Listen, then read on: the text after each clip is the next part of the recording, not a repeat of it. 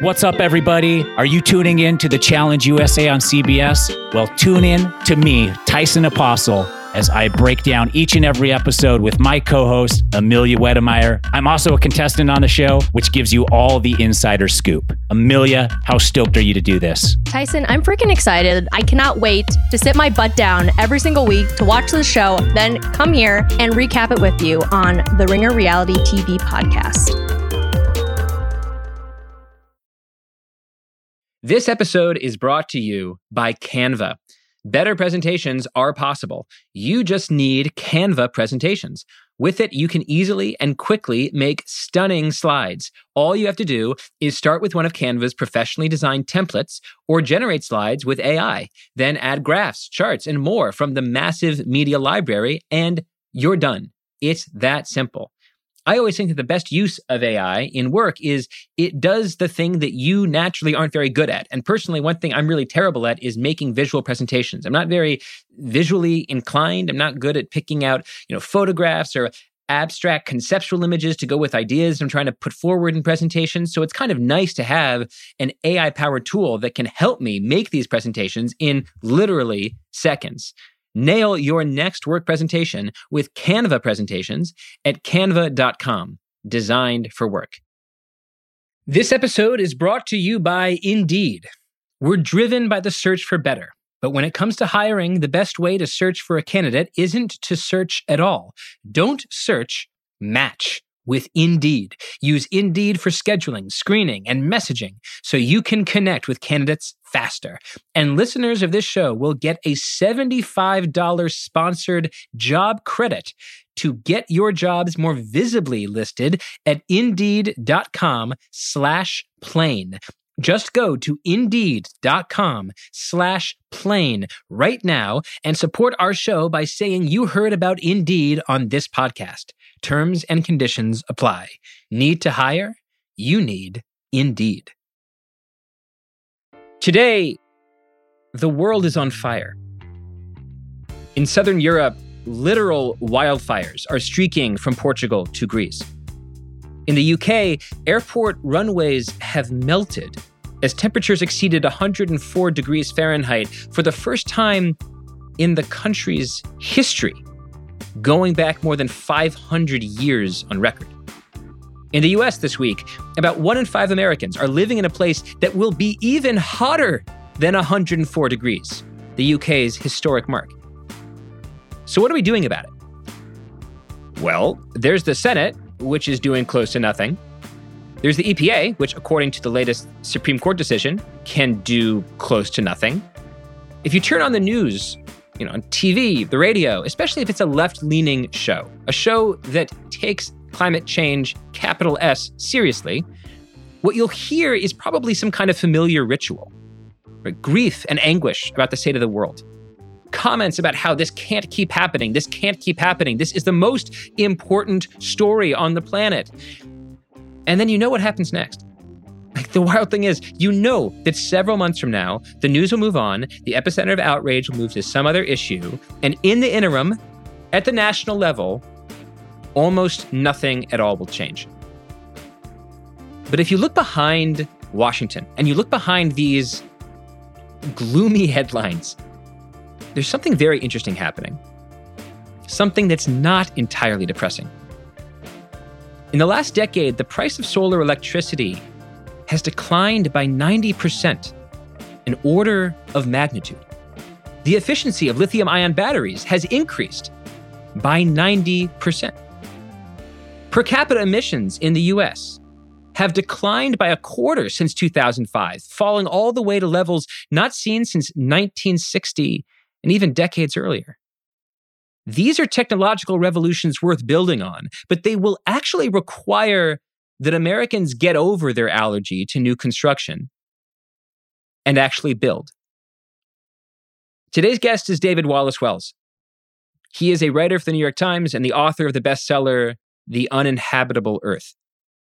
In this episode, we talk about the future of a hotter and hotter planet, the science of heat, the depressing state of climate policy in Washington, the more hopeful state of climate technology and global adaptation, the end of old fashioned environmentalism, and the possible future of a new climate movement.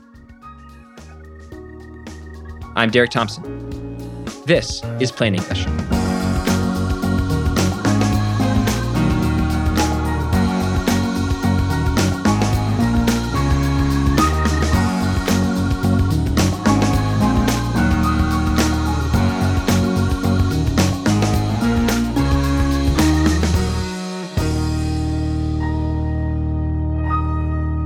David, welcome to the podcast.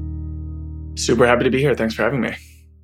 So, we have to start with these heat waves that are taking over Europe, the US, much of the Northern Hemisphere. I do not know enough about climate or meteorology to ask this question in like a smart and sophisticated way. And so that leaves the not very smart or sophisticated way. Why is it so hot in Europe right now? Well, I mean, your intuitions as a lay observer are not in any way wrong, which is to say, like, it is crazy hot in Europe. It's also crazy hot in China. It has been for several months now crazy hot in South Asia. And just to bracket that for a second, this means like both China and India and Pakistan, so together about almost 3 billion people on the planet, have each experienced heat waves lasting longer than 30 days so far this year. Um, we often think about China and India as like they're two countries, which they are, but they're also like, you know, more than a quarter of the world's population. Um, there's heat waves in the US right now. Um, and all of them are pretty extreme. Some are more extreme than others, some are more off the charts than others. Um, the ones in Europe are getting a lot of attention now because they are so out of the range of our ex- expectations. And that means that they're also much more dangerous, which is something we can talk about a little bit later. But the fact that these populations are not used to these temperatures is itself a really important thing about how bad they're going to be. Whereas in a place like India, even if things are really hot, people on some level know how to deal with them.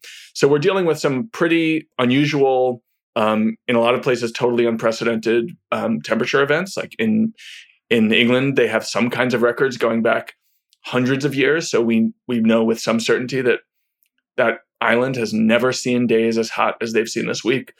In William Shakespeare's time, in Queen Elizabeth's time, um, anytime this century, this is totally unprecedented. And the records are being broken by several degrees in one swoop, which in a normal climate would never happen. Why is that happening? Um, it's complicated. One reason is the planet's heating up. That's important. It just means that um, if when you move the bell curve of temperatures a little bit to the right, the things that show up sort of rarely are like way more extreme than the things that used to show up. Um, but it also is happening because of some bigger transformations of the climate system, notably having to do with the circulation of the oceans, which is to say the way that the planet moves heat around itself.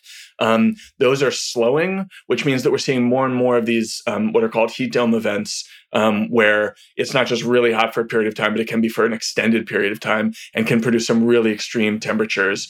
Last summer, there was one of these quite dramatically in the, in the Pacific Northwest. Um, but the truth is that the term can be applied to many of these events.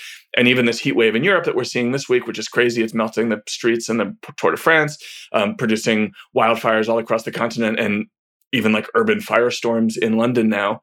Um, all of that is, you know, is crazy, but it actually was also really hot in Europe like a month ago.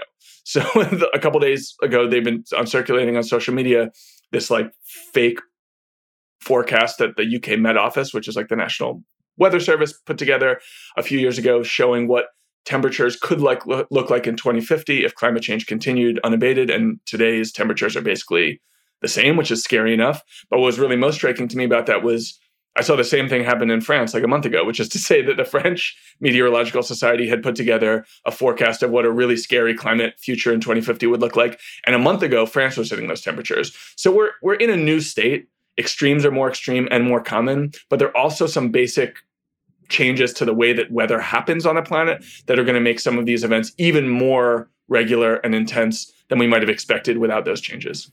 Right. So this is historically abnormal, but it also is at the same time maybe a kind of new normal. Like we're breaking 600 year old records potentially, but also there are reasons to think that we're likely to face these kind of heat domes in the US, in Southeast Asia, in Europe for the foreseeable future, which is really scary. And it makes the next question, I think, pretty important, which is what does heat do to our bodies scientifically? Like, is it the temperature level that's most dangerous or important, or is it humidity?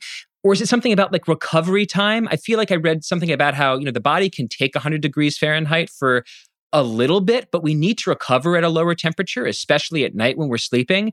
Help me understand like the smart way to think about what kind of heat is most dangerous for a human body.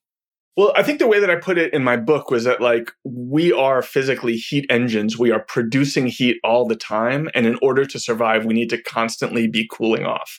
So the main thing that heat conditions of all of these varieties do is make it harder for us to cool off. And that can have a variety of effects on our heart rate, on, you know, our liver function, on our other organs. And different people will experience it in different ways which is a, a, a, meta point that's important to make is that like you know when we talk about some of these impacts we imagine them as essentially universal and uniform. And we say like well if we hit this temperature x number of people will die. But of course humans are complicated. The way that we respond to heat it's is never that simple. Yeah. Um, we're we're moving into danger zones, but it's certainly not the case that like when anybody walks outside, everybody's going to just drop dead. And certainly, even those people who are dying in these heat waves, and, and the numbers are not small in Europe right now, um, they're not dying all from the same thing. Many of them, even most of them, are dying not of um, obvious heat stroke, but of exacerbated underlying conditions. People who are sick with other diseases um, being pushed over the edge by the heat because our bodies need to be cooling off in order to operate properly. Um, and is it the temperature or the humidity? Like, is there a certain aspect of the heat picture that is most important when it comes to affecting our bodies, our cells, our organs in this way? The measure that most scientists use to talk about it is a combination of heat and humidity. It's called wet bulb temperature. And it's, it, I mean, it's really actually a crazy measure. It's like the temperature of a thermometer wrapped in a wet cloth when you swing it around in the air. Um, that is actually like the technical measure of how dangerous heat and humidity is. Um, and it is those things together, which is to say that very high heat with very low humidity is dangerous, especially to vulnerable people, particularly the old. Um, but the more that you get both of them in combination, the worse off you're going to be. So at, at um, temperature and humidity levels, um, you know, at, I actually know the, the scale in Celsius, so it's a little complicated, and it does factor in humidity. So it's you know whatever. It's a little hard to talk about to, in an American audience, but um, at temperature and humidity levels um, that are approaching these these real limits, um, that means that many young healthy people are said to be unable to move around outside for a period of a few hours without literally dying.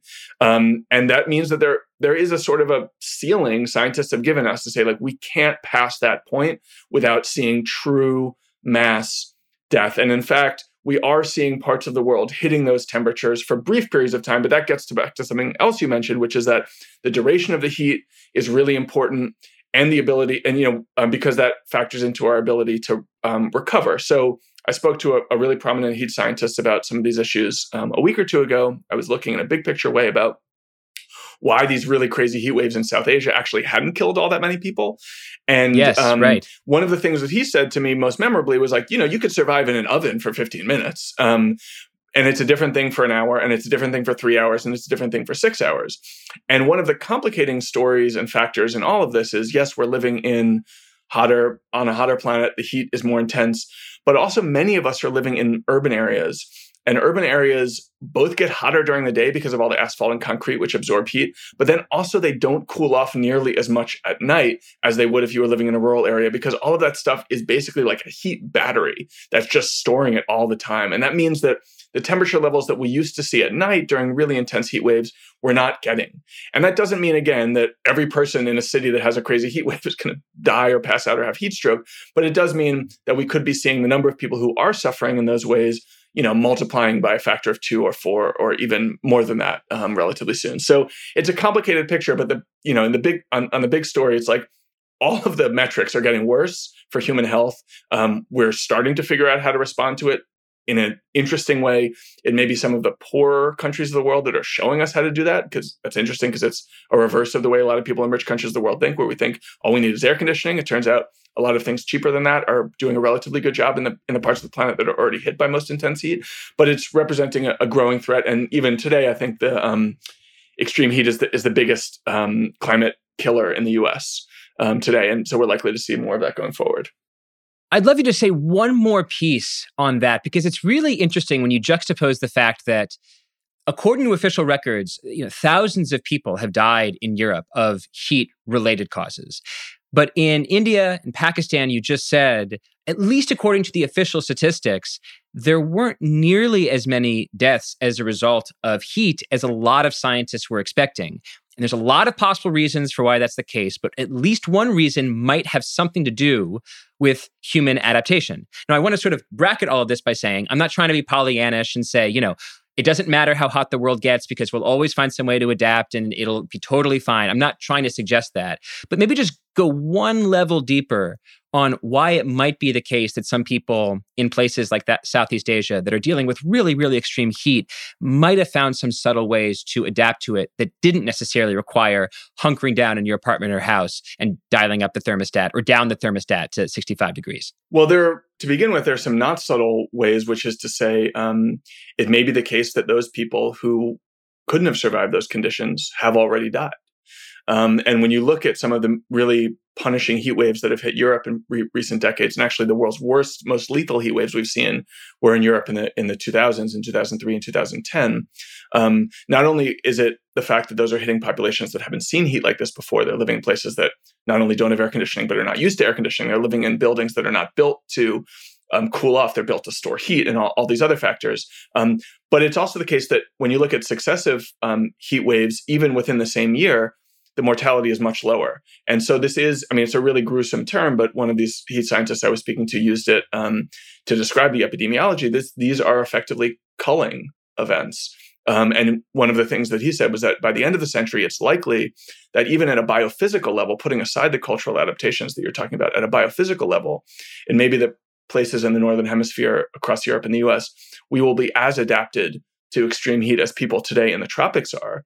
But in between now and then, we're likely to see a lot of quite lethal heat waves to to get the population to that point, um, and which is a, a, pretty dark way of thinking about adaptation. To your point about Pollyanna thinking, um, but it is it is an important fact, and um, I think it's probably true that you know when if we fast forward 50, 70 years from now, the same heat that's hitting the UK right now or Spain and Portugal right now and killing thousands almost certainly won't be part of that is, of course, the other thing you mentioned, which is the cultural adaptation. And you know, there are a lot of different levers there and layers of response. Um, but I would just start by saying, you know, it's I, I spent some time actually recently with a number of people who are from Delhi who told me that they essentially didn't leave their houses for a period of two and a half months earlier this spring because the temperatures were every day over 100 degrees. And if they did go out, it was between 6 and 9 a.m. and between 9 and midnight. Um, now, that's not possible for everybody in, in India. It's not possible for anybody anywhere, um, especially for the wage earners, the day laborers who, you know, who, who are not protected by labor laws. That's really important. Um, but it's also the case that as we know from cultural stereotype, like the tropics have a way of slowing down the pace of life in response um, to certain threats, you know, um, like heat. And it is the case that many of these places have siestas in the middle of the day, and it um, it is more normal to take breaks. And um, you know, that is we think of it. You know, there's a kind of a racist stereotype about it, but there's also some great wisdom in um, in responding to the cues that the climate is giving you about what's what's happening. Um, and there are also you know centuries of experience of what we in the US and Europe would consider um, really, really punishing even lethal heat. Um, and people know, for instance, like you don't wear jeans, you wear a really light um, day dress, um, you hydrate all the time. And in fact, you know, there is a, a, huge variety of like essentially hydration stations all around even the slums of um, the biggest cities in India and Pakistan, where you're not just drinking water, you're drinking effectively like um, improvised Gatorade. There are things that have, you know, electrolytes in them. And these are not like the government is saying, here's a new drink. It's like, no, the people here have been drinking these drinks for hundreds of years in heat.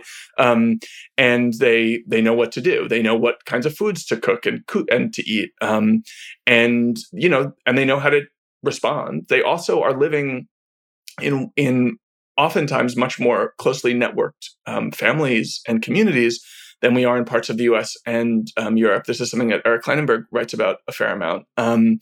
You know, like the NYU sociologist. Yeah, yeah, He, he wrote one book about a, a, deadly heat wave in Chicago. He wrote another book about loneliness in the U.S. The loneliness. So he sort of thought about these connections together. And it's not just the case that you know the the stereotype we may have of of um, someone living in India and growing up in, in an extended family network, living in a single house, is true. Although that can be true for some people, it's also the case that um, even in you know migrant worker um, labor camps, those people are looking out for one another um, in a way that is a little more direct than is often the case in, in many parts of the U.S. And so there's that sort of support network as well. That's really interesting. Yeah. So it's it's a combination of right at the population level. There's some dark news because there's this sort of culling effect that you mentioned. I don't want to say this is a silver lining, but knowing that that is the case means at least that we have the opportunity, not the eventuality, but the opportunity to create policy around that, right? To say, all right, if we know that the southern US is going to get hotter and hotter over the next few decades, we can identify who the most vulnerable people are and have sort of climate adaptation policies directed toward them. But you're right, in the bigger picture, it's it's certainly uh, it's it's it's a dark one. I would say on top of that, it's you know one of the more encouraging things is that the the Indian government, the Pakistani Pakistani government in particular, like they did very little. So a lot of these measures are actually happening at a kind of vernacular grassroots level, not right. yeah, they're bottom level. up. Yeah. Well, and speaking of the necessity for bottom up policy, we're about to talk about uh, U.S. governance when it comes to climate change, where the top down policy is a little bit lacking. Uh, there's been a few setbacks in U.S. environmental movements from Washington, D.C. in the last few weeks. Uh, a few weeks ago, the Supreme Court handed down a ruling in the case West Virginia versus the EPA, Environmental Protection Agency. And a lot of people reported on this case as just pure doom for progressives in terms of the EPA's ability to regulate uh, energy policy related to climate change. You pushed back a little bit against the pure doom narrative in a piece, the New York Times. Uh, tell us what this ruling said briefly and why you think it's important.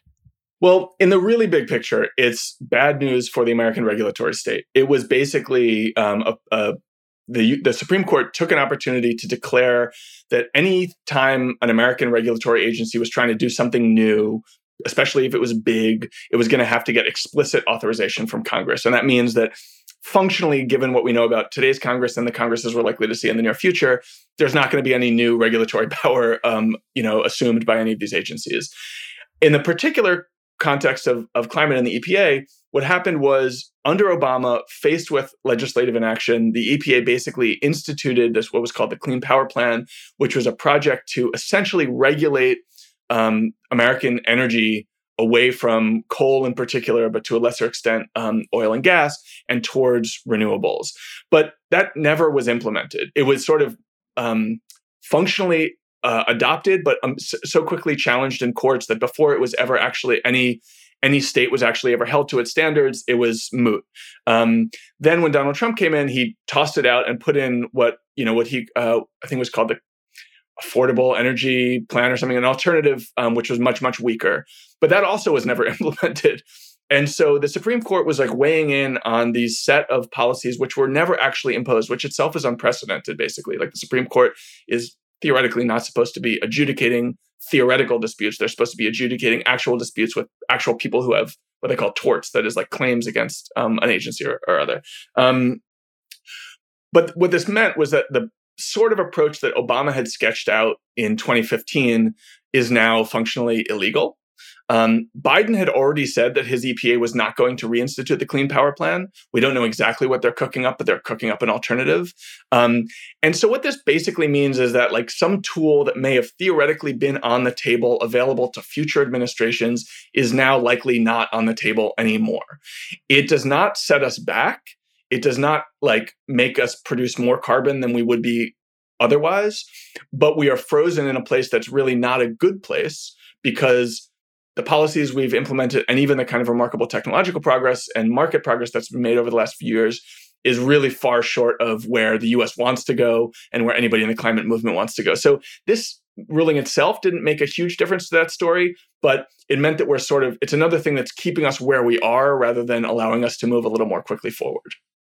Right. Frozen, I think, is a good word, right? Legislatively, we're frozen. We can't pass climate change policy. And so as a result, you have the action moving to the administrative state, the EPA is thinking about ways that it can essentially regulate uh, uh, energy production but that wasn't being actualized either. So essentially, this is a decision that maintains the frozenness of our already frozen federal policy. Um, it's also the case that in the last few weeks, and this is more of a developing story, you know, Democrats are facing the uh, demise of their own climate deal. Um, there was hope that for the last 18 months, Democrats might be able to eke something out by the skin of its teeth. But the linchpin here, as always, is Senator Joe Manchin of West Virginia. That's a coal heavy state. Manchin himself is the founder and part owner of a coal trading company. Um, so right now, it looks like not only at the EPA level are we a bit stymied, but also in terms of legislation, we're stymied as well. What do you think are the odds that we get something, anything new on the climate front from Democrats before the midterms? I would say slim to none, but I, have I've been saying that for quite a while. I mean, I think essentially as soon as the Democrats split off the infrastructure package last fall, the chances for a climate provision were, were really slim, and I think that primarily because you know this is a little bit reading tea leaves. It's a little bit informed speculation. I know some people in the administration are part of these negotiations, but I'm not in those room my, rooms myself. I think that Joe Manchin wants to say no. I don't think that he has a bill that he's going to get behind and he's just waiting for Democrats to get on board. I think, you know, they've tried that. Um, the last round of compromise negotiations was inspired by his own framework.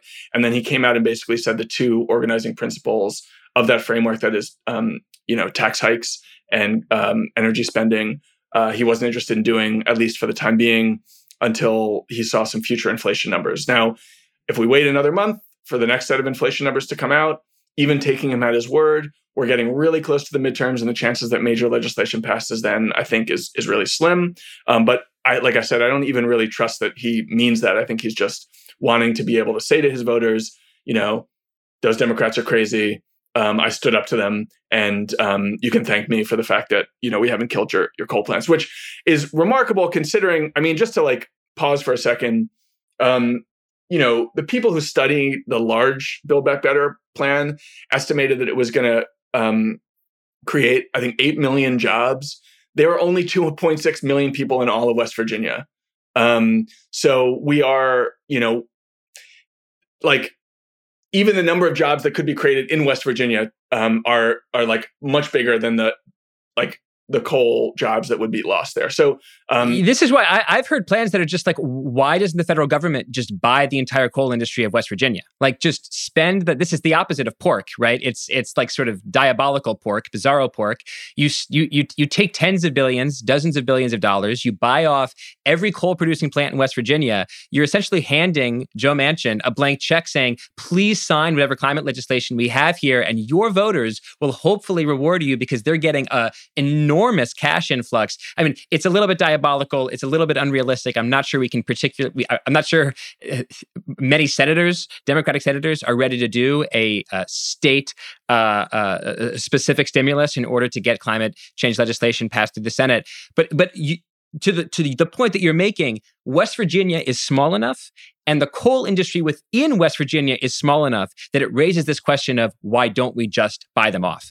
Um, I want to do a quick, sort of subtle turn here, which is that um, the picture that we've painted, not only of heat in Europe, but heat in the world, and not only of uh, legislation uh, out of the Senate, but also regulatory policy out of the EPA, all this sounds like pure doom and gloom. But something interesting has happened in the US in the last 50 years in the absence of strong legislation, in the absence uh, of, of, a, of true leadership, I think, from the federal level. And that is that per capita carbon dioxide emissions in the US peaked in the 1970s. And then they held steady at a pretty high plateau for 30 years. And then since 2006 or so, they've fallen by 25%. In fact, I just looked this up a few minutes ago, and the last year I could find data for, 2020, which is a pandemic year, so but it's not so different than the years that came before it. In 2020, per capita emissions in the US were below our estimated levels of 1917. So, like, I'm not hanging like a mission accomplished banner here. Like, the US is still the world's largest producer of oil. It's still by far the world's largest historical emitter. And yet, something seems to have happened in the US in the last 50 years, and in particular, in the last 15 years, that has significantly reduced per capita emissions. What happened? We stopped burning so much coal. 2005 was the year of peak coal in the US. And actually, it's remarkable and kind of perverse, but um, the U.S. counts its emissions reductions against the year 2005 because that's when we we peaked coal. The whole rest of the world is counting their emissions reductions off of 1990 because that was when the UN started its uh, framework. But we're like, we want credit from coming from the highest peak. Um, but that's the main story. We we essentially spent a decade and a half replacing coal with gas. Um, we're starting now to see renewables play a bigger role in that transition, but the main story is that we went from coal to gas, and that is a huge difference um, in terms of emissions. It's also a huge difference in terms of public health. Um, the air pollution from coal is so bad that it's estimated that in Europe, which doesn't even use all that much of it, for every thousand people who get power from a coal plant, one of them dies every year. Um, and so, you know, there, there's a really strong public health argument for retiring coal um, and also other fossil fuels, but coal most dramatically. And that's the story there. I just want to like correct one little thing that you said, which is you compared our Go emissions ahead. to 1917 really important to keep in mind anyone who's trying to wrap their heads around this story we think of it as a centuries long story we think of it as having started couple hundred years ago. But half of all of the emissions that have ever been produced in the history of humanity have come in the last 25 years which means that anytime you're comparing something to like pre-world war ii it's just a totally different world. However much we think the coal mines were dirty and the air was dirty back then um, we're like the the emission story is of the last 30 years so we really shouldn't be congratulating ourselves for getting back um, you know getting or like we shouldn't be making comparisons back there. We should be making comparisons more recently. But you know it's also the case that when barack obama was trying to pass a cap and trade um, plan in 2009 2010 um, they estimated what effect that would have.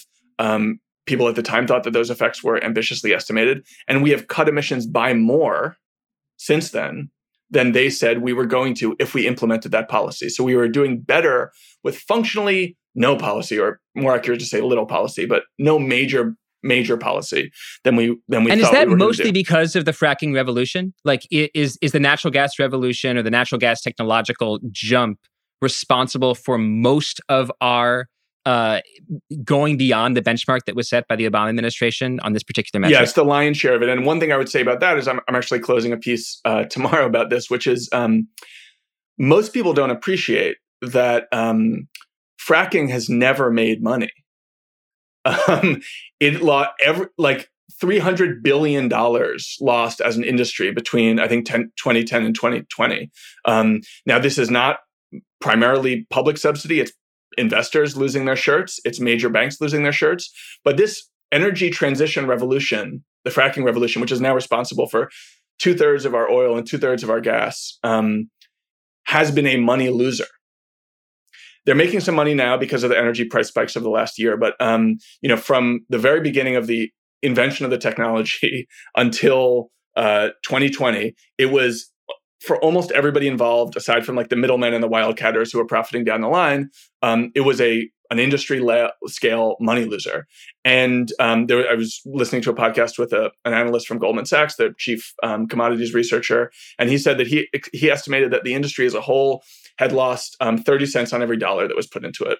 Um, Unbelievable. so we Wow. are now we are now living in a totally different world because of this energy transition, which lost money. And I think that that's really useful in thinking about the renewable revolution, which we've been told over the same period of time was too expensive and too burdensome to really focus on. And you know, now we're at a place where 90% of the world lives where renewable energy is cheaper than dirty energy. Um, the IEA has called solar power the cheapest electricity in history, and it's only going to get cheaper. And so, to me, the logic is really, really clear here. The fracking revolution did do something. It reduced our emissions. It got us off coal. That's really powerful and important. But it didn't do so because it was this undeniable market force.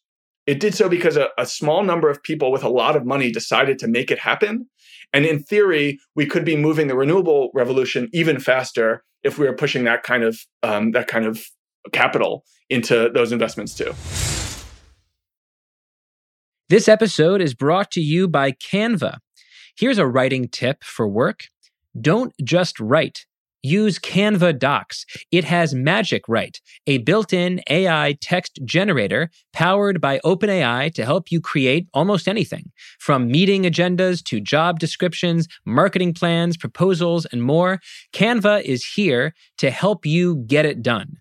If you've used AI for work, for writing, for coming up with bullet points for a podcast, a meeting, you know that AI works best when you're specific, when you tell AI exactly what you want and then tell it again and again. Help me do this. Help me talk like this kind of person. The more specific you can be, the more helpful you'll find it is. Generate your draft fast with Canva Docs at canva.com, designed for work. This episode is brought to you by Workday. Get the whole band together with Workday and pair finance and HR on one platform for an epic performance. With Workday AI at the core, you'll make confident decisions faster than ever.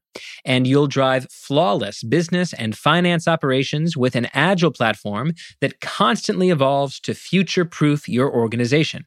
Be a finance and HR rockstar with Workday. Visit workday.com to learn more. What does it mean to be rich? Maybe it's less about reaching a magic number and more about discovering the magic in life. At Edward Jones, our dedicated financial advisors are the people you can count on for financial strategies that help support a life you love. Because the key to being rich is knowing what counts. Learn more about our comprehensive approach to planning at edwardjones.com slash find your rich. Edward Jones, member SIPC. So, so, to ground set people, we have this really interesting story, I think, which is that if you look at federal policy, it's been an absolute catastrophe. If you look at the EPA in the last few decades, it basically hasn't done anything new or particularly useful. But you have this very peculiar revolution in the corporate world, which is peculiar because it's extremely successful in terms of its sort of utilitarian purpose. It reduces per capita emissions, but it's extremely unsuccessful based on its sort of for-profit purpose. It loses 30% of the investment for the for the people that are that are financing it. Um, you mentioned that you know you, i'm looking at other places that are being invested in in the climate tech sphere and you mentioned that solar energy is cheaper than coal um, why then is solar energy such a minuscule part of our total energy picture? Why aren't we deploying this technology that we know is cheap? Well, um, I think it's a complicated story. One is that the price declines of solar are so rapid that anybody who was making investment plans three or four or five years ago was working off a very different baseline of cost and making very different projections than they're making today. Um, although it's it's now the case, the IEA just came out with a, a, global report that said for the first time, investment in clean um, energy has exceeded new investment in fossil fuel energy, which is a major milestone. So we are seeing some transition there. It's also the case that there are obstacles. Um, you know, it takes time to build infrastructure. Um, there are parts of the world, especially where this kind of massive build out of wind and solar is not possible. It requires a lot of land um, to fully power the American economy later this century with solar, which I don't think we'll end up doing, but just as a thought experiment, to fully power it with solar would pr- probably require about 10% of the country's land. Um, and every time we build one of those plants, we, f- we face some resistance. Now, that's not to say that that can't be overcome. People can be persuaded of the benefits of, of um, clean technology, especially if it's replacing a big coal plant. Um, but there are regulatory obstacles, there are cultural obstacles, um, there are policy obstacles. And then there's the simple lag time of like when we see something clearly for the first time in the first conference room, the first investor seeing that, it's not like the next day the whole world has changed. It takes a long time to cycle through you know all those factors that I talked about, but also our political economy, which has been for several generations, especially in the U.S., but to a certain extent all around the world, really, really um, focused on fossil fuel power, um, and it takes a lot of effort to shake the world off that habit you said something that's really important for people that are f- focused on solar energy being the, the dominant, sort of the leading edge of the clean energy revolution, which is that it just takes up a lot of space, right? Uh, I mean, that stat, if I recall, is just absolutely extraordinary. If we powered the all the U.S. energy needs with just solar, you'd require 10% of U.S. land. Um, that that is a lot, and that's like utterly unrealistic to be perfectly blunt. Well, I mean, on some level, it's like more realistic in the U.S. than elsewhere. If you think about like you know, Singapore could never do that. Indonesia could never do that. India could never do that. You know, parts of sub-Saharan Africa could, but maybe less easily 50 years from now when they have twice as many people. And in a certain way, the US is actually uniquely well positioned to take advantage of renewable opportunities because they have an abundance of land and we also have an abundance of wind. It's such an interesting point. It, but it, it, makes me think okay, so solar, this extraordinary cost revolution, it, the cost of solar power has declined by 90% in the last 20 years. Wind power has gotten cheaper, but still, these are a small part of total US energy generation. Um, and that's why there's some environmentalists who believe very fervently that nuclear power is an absolutely essential part of this equation. Now, this is tough because there are also environmentalists that think that nuclear power is quasi demonic. And we're not going to settle the nuclear question forever here, but Um, maybe let's start with this. Why did the US basically stop building nuclear power plants several decades ago? I think there are two main or you could maybe three main ways of answering the question. The first is there is the cultural resistance that you're talking about, where especially coming out of the Cold War, the old guard environmental movement of the 1970s regarded nuclear power as toxic. We saw what happened in Chernobyl, Three Mile Island. We got scared. Um, just to pause on that for a second, we talked a little bit about the health effects of air pollution. More people die every day from the burning of fossil fuels every single day than have ever died in all of the nuclear accidents in all of history. Um, so it's a really vivid like picture to think about nuclear meltdown, but at a global level, it is much much safer than the fossil fuels that we've depended on for a long time. Um, I think that sort of cultural uh, resistance, which also had to do with a sense that it was connected to the defense industry and nuclear war, um, was was an important factor. I also think that um, somewhat relatedly, um, there was an incredible growth of new regulation. And this is especially true in the US, but it's not exclusively true in the US. The cost of new nuclear generation has skyrocketed over the last 50 years, which means that in almost any rich country in the world, with the possible exception of South Korea, it basically has seemed not economically feasible um, to you know to build these new plants um, in a way that 50 years ago it did seem feasible um, and that's the third point so it's like there's you know there's cultural resistance regulatory oversight and then the the you know the, these sort of massive cost overruns um, which means that even when people do endeavor to build new plants they inevitably cost many multiples of what they originally thought they might cost. And as a result especially compared to nuclear today you know the sort of per unit cost of, of nuclear energy is way more expensive than the per unit cost of renewable energy. Now that's not to say that we can't imagine a green future where nuclear is playing an important role. Um, you know, as you mentioned, there are some limits. There's the land use limit to renewable energy. There's also this intermittency problem, which is that to some degree, you know, when the sun's not shining, the wind's not blowing, we have some problems. Battery tech is helping with that already. It will help more in the future. But there are those who think that probably we're going to max out at something like 80, maybe 70, 80% of our electricity needs with, with renewables. And we're going to need something to fill in the gap. And nuclear could well be that. It is produces no carbon except in some some amount of carbon that's used to, to produce it, but you know, in an ongoing way produces no carbon. Um, it's quite reliable, and once you've built those things, you can just run them maybe not forever, but for a very very long time. What is your outlook for the future of nuclear? Because I feel like we're at this interesting maybe cultural blowback moment where everything that you said I totally agree with. And there's ways in which all those things are connected. If there's cultural resistance, you're going to get more regulation because it's going to be more popular. If you get more regulation, you're going to get less learning by doing, less tacit innovation to figure out how to make nuclear cheaper. And so you're going to build less, you're going to figure out how to make it cheaper less frequently, and so the costs are going to continue uh, to be elevated. But I I wonder whether you feel like we're at this at this uh, uh, sort of groundswell moment where, because of the war in Ukraine, because of this rising YIMBY, yes, in my backyard movement in the US, we might see a little bit of bottom up energy around nuclear that we didn't necessarily see in previous years.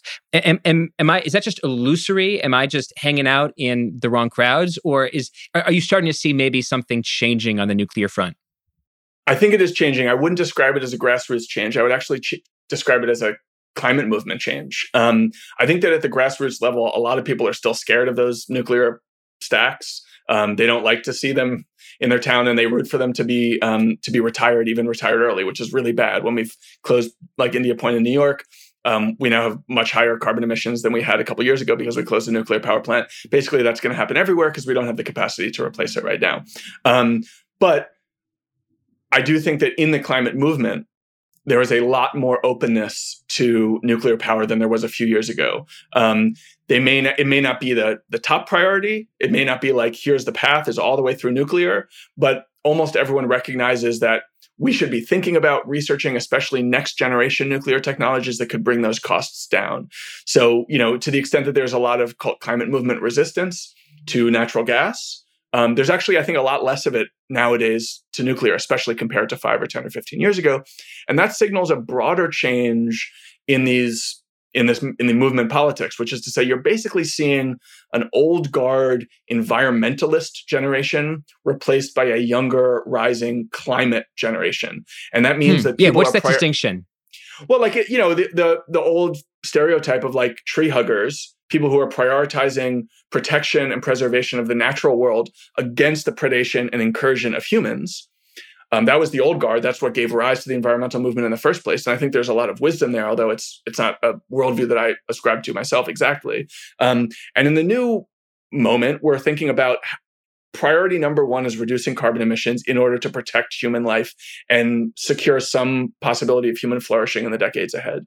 And if you start from there, rather than from the proposition that human activity in the natural world is destructive, you get to a very different set of conclusions. You get to a place where there's a lot a more, more openness to environmental disruption in the name of climate um, mitigation and resilience. And I don't want to oversell that transformation. It is still the case that there are, is a lot of opposition to climate focused projects. But I think that when you think about the leadership of movements, like asking how old is the head of this group is like a very easy way to know how they're going to feel about nuclear, how they're going to feel about um, you know other kinds of um, uh, climate focused programs that might have a generation ago seemed totally anathema to the environmental left. It's interesting that you see the distinction as old fashioned environmentalism versus newfangled uh, pro climate groups, right? I, I, see it in a very similar way, although with slightly different vocabulary. I think of it as like we used to have, or maybe there still is, a dominant strain of environmentalism that's focused on individual sacrifice and even national sacrifice the sense of we have to give up we have to uh, take away. And when i read your work and the work of a lot of you know younger writers who are writing about um, and writing about and advocating for for climate policy you talk about a transformation. You know a transformation requires new things. It requires that we decarbonize the grid, that we build more solar and more wind and more hydro and more nuclear and maybe geothermal. That, that that's a lot of building. And if we're going to have an environmentalist movement oriented around building new things, you need a very different attitude, right? You can't have the Sierra Club lobbying to reject a solar farm over here and a solar farm over there. Um, you need people saying yes to the construction of new, cleaner energy generation, even if it does have some local environmental costs, because you're starting from the recognition that, well, everything has some costs. Doing nothing clearly has costs. We're seeing the cost of doing nothing when we look at the average temperature in, in Heathrow Airport. Um, and so we have to do something, even if there's going to be a local cost to maybe you know some of the species or or or some of the um, existing you know ecology. Uh, how, how do you feel about that tension as I sort of set it up between the we have to take away versus the we have to build in order to provide for a safer and more abundant future?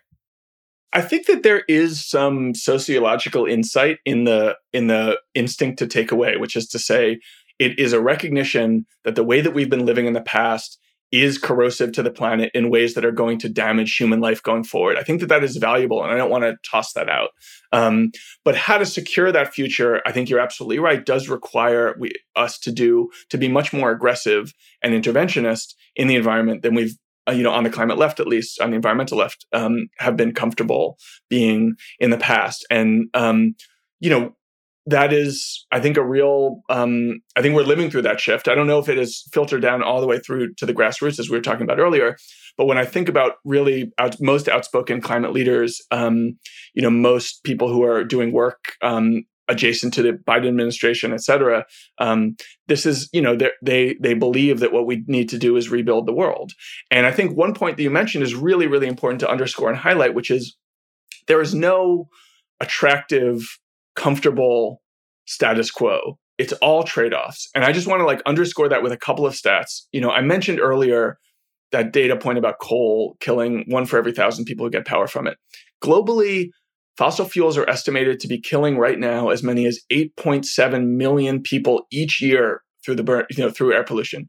8.7 million people each year. That is our status quo.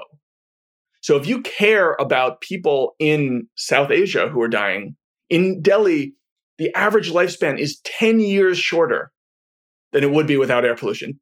Every person in Delhi is losing 10 years of life because of air pollution. Now, not all of that is fossil fuels. They have agricultural burning there too. But globally, we're talking about a, a public health catastrophe. And, you know, that is at the scale of the Holocaust. We're talking about every year. Um, you know, there are a lot of ways in which that comparison is not exactly appropriate or you know there are major differences if this is not directed killing etc but just to give you a sense of how many no, people the, are dying i get it the, the, arithmetic is the arithmetic yeah yeah i, I, I see and it. that is you know in the us which has clean air 350,000 people. 350,000 people are dying every year from air pollution which is the same number as died in 2020 and 2021 each from covid. So we're talking about death at that scale every single year because of the burning of fossil fuels. Um, this is just a, a major sign that we like the world we're in now is not sustainable. Another way to think about it, another thing that makes the same point, is that we have at least 800 million and possibly 1 billion people on the planet who don't have regular access to electricity. So if what we're talking about is reducing and pulling back from our access to the fossil fuel you know civilization that we've come mm-hmm, to depend mm-hmm. on that makes a certain amount of cultural sense for people like you and me well off people in well off parts of the us and in europe. And i actually think that there's some things we should be doing to make ourselves at least more efficient on that um, front. But when you're talking about trying to maximize human well-being and human flourishing at a planetary scale you kind of have to start with like what are we going to do with the most poor people and what can we do to make them richer faster so that they can live lives of real dignity as opposed to deprivation? And you know, I think 10 years ago, people would have said, well, we, we probably got to give them some fossil fuels. I think the really exciting thing about the present moment, beyond the cultural shifts that you're talking about, is the fact that because renewables are now cheaper than dirty energy, we can actually say, actually, let's industrialize those parts of the world with clean energy. Mm. Let's make those transitions in a clean way as opposed to a dirty way, hoping that 20 years on, then they're going to make the transition to clean energy. We can just leapfrog that. People used to make fun of leapfrogging in the, in the global south when it comes to climate, but we're now in a world where anybody who's drawing up a picture of a policy future in any of these countries in sub-Saharan Africa and South Asia, Southeast Asia, anybody who's just like, well, what, what should our future look like? All of them would say, okay, we just need to be doing a massive build out of renewables. We shouldn't be doing anything with fossil fuels now. There are complications beyond that political economy, the tax base, et cetera, et cetera. But like at a very fundamental level, the fact that anybody considering the math would just say the solution here is obvious. It's clean energy, not dirty. I think marks a really different phase for our climate future. And it's one reason, there are many, but it's one reason why I think some of the more apocalyptic scenarios, including those that I've written about in the past, are, while still worth thinking about, considerably less likely than they looked even five years ago. I'm so interested in fighting this war at the local level, persuading people that having renewable energy projects built near them and around them is is is good because people don't like the aesthetics. They don't like local construction. I think NIMBYism, not in my backyardism, comes naturally to a lot of people. They don't like the nuclear power stacks. I get all that. And I've been thinking really hard about like what is an argument to persuade people, liberals, conservatives, moderates, that this works with their pre-existing values and virtues. And I was thinking about this with um, the writer and entrepreneur Saul Griffith, uh, whose work you might have come across, and um, he told me this really interesting thing. And I, I, I just love to get your um, your take on it. He said, "Let's say you're talking to a bunch of Trumpists and moderates, right? Not liberals, people who just who really do not prioritize climate change at all. And you're talking about the case for solar panels on their roofs and maybe wind power in their backyard. He said, every single time you get in your car, if it's not an electric car, you are powering that with a natural resource that is making autocrats in Russia rich, that's making the Chinese potentially rich, that's making Iran rich, that's making people who are not our geopolitical friends rich, right? If by contrast, you buy an electric car and you power it with a solar panel on your rooftop, you're keeping that money in the community. The money doesn't go to Putin, it doesn't go to Iran. That power stays in your community. And then maybe it can power your own, you, you can, but the, with the money that you save, you can pay for education or you can pay for a nicer park. Um, you can make America great by building more energy, renewable energy, near to where you live. And I wonder whether what you think of that sort of political cultural argument, right? To essentially power the green revolution through kind of a make America great again, yes, sort of message. Well, I would say um, I think it can be rhetorically powerful, although logically it actually applies more to other parts of the world. So we're seeing in Europe right now they're you know they're pretty eager to get off Russian gas because they're finally realizing what that means for them. Um, in the poorest parts of the world, actually, many of those countries are relatively speaking renewable rich. They have a lot of solar in particular, and they got a lot of land. Um, and they're actually better off in a world powered by renewables than by one by fossil fuels, where they have to be paying to import it from other countries. In the U.S., we are. I mean, we technically we are quote unquote energy independent. That's you know we do import some some um, some oil, but we are producing most of our energy at home anyway.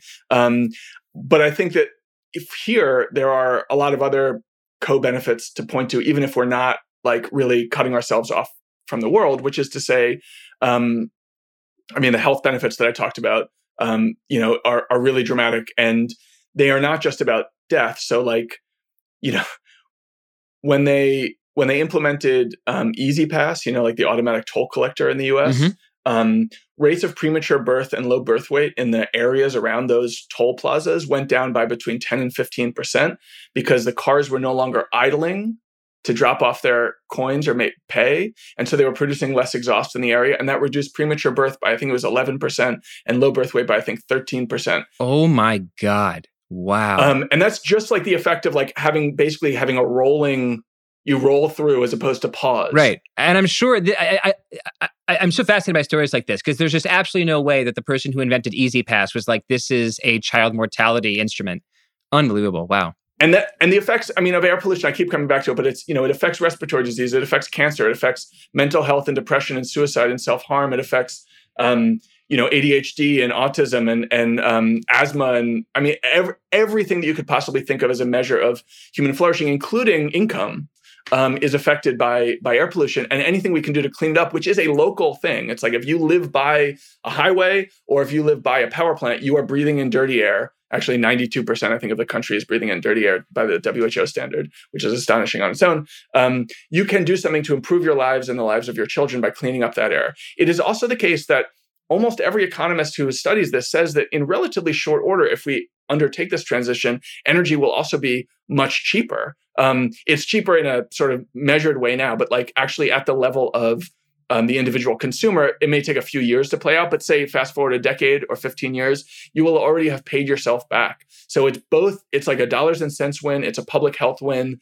Um, and to your point about when you're telling the story about, you know, taking your car out or whatever, if you're not powered by um, solar powers and, and a wind turbine in your backyard, there's actually like an appealingly American self sufficiency argument, not at the national level, but at the individual level, which is to say, you know, there's a lot of talk now about using the car, the electric car battery as a way of storing the solar power or the wind power that you're collecting at your in your home so that you don't have to there isn't that intermittency problem that when you're at home at night and the and the sun is down, you can just be drawing the energy off the battery in your car, which is basically, I think, I mean, the, the data may have changed since I last looked, but something like it's left half unused basically at all times. So there's an enormous amount of extra capacity there. And that means you're basically making every individual house a totally self-sufficient system which if you're like you know one of the Bundys or whatever. like, um, you should find that exciting. Yeah, this is definitely not how we're selling it to the Sierra Club. If you're one of the Bundys, you'll find it exciting. But yeah, but I, I totally agree. You need to find arguments for Republicans. You have to find ways to get half the country on board with this because like i'm not worried so much i mean i, I actually am worried about uh, left nimbys but like you know berkeley gets some of this brooklyn gets some of this but like it doesn't matter if you just win whatever 65% of berkeley and brooklyn. That's no one statistically speaking in this country. Like the, the, the climate change movement just has to find arguments that reach toward the middle and reach toward the right. Um, i want to let you go in just a second but i want to end just on you know we, we've talked about reasons to be absolutely despondently pessimistic about federal policy. We've talked about reasons to be slightly more optimistic about corporate and technological developments. Um, when you reach into the optimism jar, right? Even when temperatures are breaking records in London and Southeast Asia, um, what's the first thing that you pull out? What what makes you most optimistic about the course of green technological development in the world? Well, I you know, I think the simple answer is just how fast it's moving and how rapidly those cost declines are dropping. I mean, these are basically unprecedented um, cost declines um, in the context of energy transitions uh, in global history. You know, there's this famous um, curmudgeonly energy expert Vaclav Smil who um, uh, you know talks about energy transitions as taking like decades if not centuries and we've seen over the course of a decade at least the possibility of um, really you know a whole new paradigm has emerged just in a decade because of these cost, declines. It means that the poorest countries in the world can now excitedly plan for a renewable future. Um, and in part because of that um, and in part because we're we're realizing some of the limitations of some of our scarier models it means that a lot of the um, most extreme warming scenarios that scientists wrote a lot about and talked a lot about as recently as a few years ago really seem implausible. And that, that's actually to me more important and interesting than the technological progress itself, which is to say, you know, five years ago when a scientist said a business as usual future is going to be here, that is no longer our business as usual future. Our business as usual future probably has only about half as much warming in it as that. Um, and that is a huge revision to our mental models of where we're headed. So, you know, we we used to talk about four to five degrees as, as business as usual. Now we're talking about two to three degrees as business as usual. And two to three degrees is above the threshold that scientists have told us is they've called it dangerous, they've called it catastrophic. Um, you know, there are huge impacts. It would mean every single coral reef on the planet would die, and coral reefs feed 800 million people through their protein. Um, it would mean, you know, uh, storms and flooding events that used to hit every century are, are going to hit once a year. It's going to mean 150 million additional people dying of air pollution. Um, you know, there's some really, really bad, bleak outcomes there, but it's a lot better than where we thought we were headed a few years ago. And what that means is that we have pulled ourselves out of the range of true apocalypse. And we are now living or staring at a future in which we are going to be dealing with huge climate challenges and difficulty and huge climate suffering, but in which a lot remains up to us to determine how we navigate that landscape. And me personally, I just think a lot more about these days, maybe as a result of some of these changes, about the fact that the climate impacts are only half the story and the human response is the other one. And we're not engineering a great human response right now. We're still leaving huge amounts of people vulnerable. We're not upgrading our infrastructure adequately. We're not taking care of the vulnerable um, elderly, especially. You know, we're not doing good on GMO crops. Like there's a lot of stuff that we're not doing good on. But at least it's possible that we can, through a sort of kitchen sink, you know, addressing everything at once kind of approach, make a world defined by dramatic climate impacts that our grandparents would have been horrified by seem relatively livable and comfortable. And I do think that's actually the likely future that we end up in a place where if we were looking at it today and looking at the climate impacts, we would say, that's awful. But our children and, grandch- and grandchildren are going to be living that future and thinking it's normal. And that's its own kind of indictment. It has to do with the way that we normalize, you know, suffering. And that's we could whole have a whole other podcast about that. But on some level, it's also reassuring that what we're talking about is within the manageable band of human experience, um, not the end of the world or the human species, which I never thought that was all that likely, but it was like, it wasn't totally insane to talk about it as a possibility a few years ago. And now it's pretty insane to talk about it. David, I really appreciate your education. I really appreciate your realism. Um, my thinking on this topic and my understanding of this topic is is very unsettled. Um, and I so appreciate you being here. So thanks so much, man, and we'll have you back soon. Thanks for having me. Great to talk. Thank you very much for listening. Plain English is produced by Devon Manze. If you have a comment, a concern, a question, an idea for a future show, please email us at plainenglish at spotify.com. That's plain, no space, English at spotify.com.